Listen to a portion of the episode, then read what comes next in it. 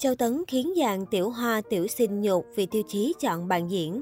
Quan điểm của Châu Tấn nhanh chóng nhận về hàng loạt ý kiến đồng tình từ người hâm mộ.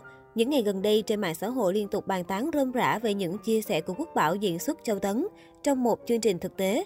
Cụ thể khi được hỏi, bạn diễn có thực sự quan trọng không? Châu Tấn đã không ngần ngại chia sẻ. Tất nhiên rồi, hơn nữa bạn diễn không được cạnh tranh, không nên nghĩ tôi phải diễn tốt hơn bạn, mà phải hỗ trợ hợp tác với nhau. Và đoạn video này được đăng tải trên mạng xã hội rất nhanh đã nhận về hàng loạt ý kiến đồng tình từ cư dân mạng.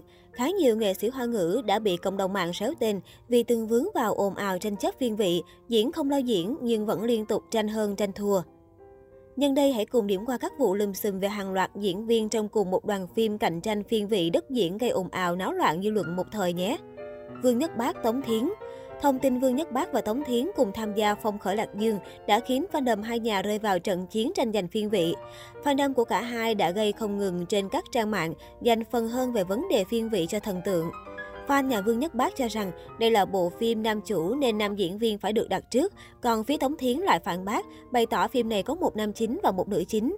Bên cạnh đó, netizen cũng cảm thấy thương cảm thay cho Hoàng Hiền, diễn vai nam chính, tuy không làm gì cũng bị tai tiếng theo. Ngô Diệt Phàm Dương Tử từ lúc khai máy, Thanh Trâm Hành gặp vô vàng những sóng gió và vấp phải không ít tranh luận. Một trong số đó là chuyện đấu đá tranh giành phiên vị của fan hâm mộ hai nhà Dương Tử và Ngô Diệt Phàm. Nhiều người cho rằng, xét theo sức ảnh hưởng, Ngô Diệt Phàm nên đứng nhất phiên.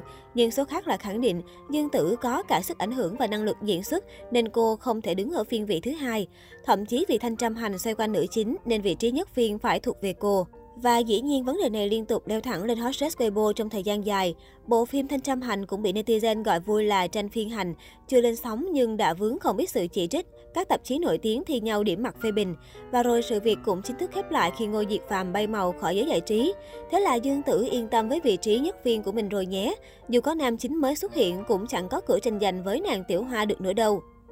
La Vân Hy Đặng Luân sau khi bộ phim Hương mật tựa khói xương được lên sóng, nam diễn viên La Vân Hy đã bị nhiều khán giả than phiền, lấn át bạn diễn, cụ thể là Đặng Luân, để dành thời lượng về phía nhân vật nhuận ngọc của mình. Nguyên nhân được cộng đồng mạng cho rằng giả thần nhuận ngọc xuất hiện hết phân nửa thời gian một tập, trong khi nam chính hỏa thần hút phượng lên hình được vỏn vẹn 3 phút, còn nữ chính cẩm mịch cũng không khá khẩm hơn là bao. Thế nhưng rất nhanh sau đó, ekip của La Vân Hy đã đứng lên bảo vệ nghệ sĩ của mình, mạnh dạn hủy theo dõi tài khoản Weibo chính thức của bộ phim Hương mật từ khói xương và đăng trạng thái sẽ tìm ra những kẻ tung tin đồn nhảm, tin giả để dìm hàng người khác. Dương Dương địch lệ nhiệt ba Thời điểm em là niềm kiêu hãnh của anh công bố về dạng diễn viên, fan hai nhà Dương Dương địch lệ nhiệt ba đã xảy ra cuộc tranh cãi về chuyện giành phiên vị cho thần tượng. Trong vòng chưa đầy 2 tiếng, số lần đáp trả giữa hai bên trên các trang mạng xã hội đã vượt qua 150.000 bình luận. Tính cả hai bài viết thì con số này đạt mốc 320.000. Phan Dương Dương bày tỏ kể từ khi bộ phim công bố về dàn diễn viên, họ luôn tôn trọng quyết định của nhà sản xuất, đồng thời nói fandom đối phương về hành vi tranh xấu tính. Thậm chí fan hâm mộ Dương Dương lên tiếng phản đối nam diễn viên đóng phim này, trực tiếp thay avatar với slogan phản đối và tách phòng làm việc yêu cầu xử lý sự việc.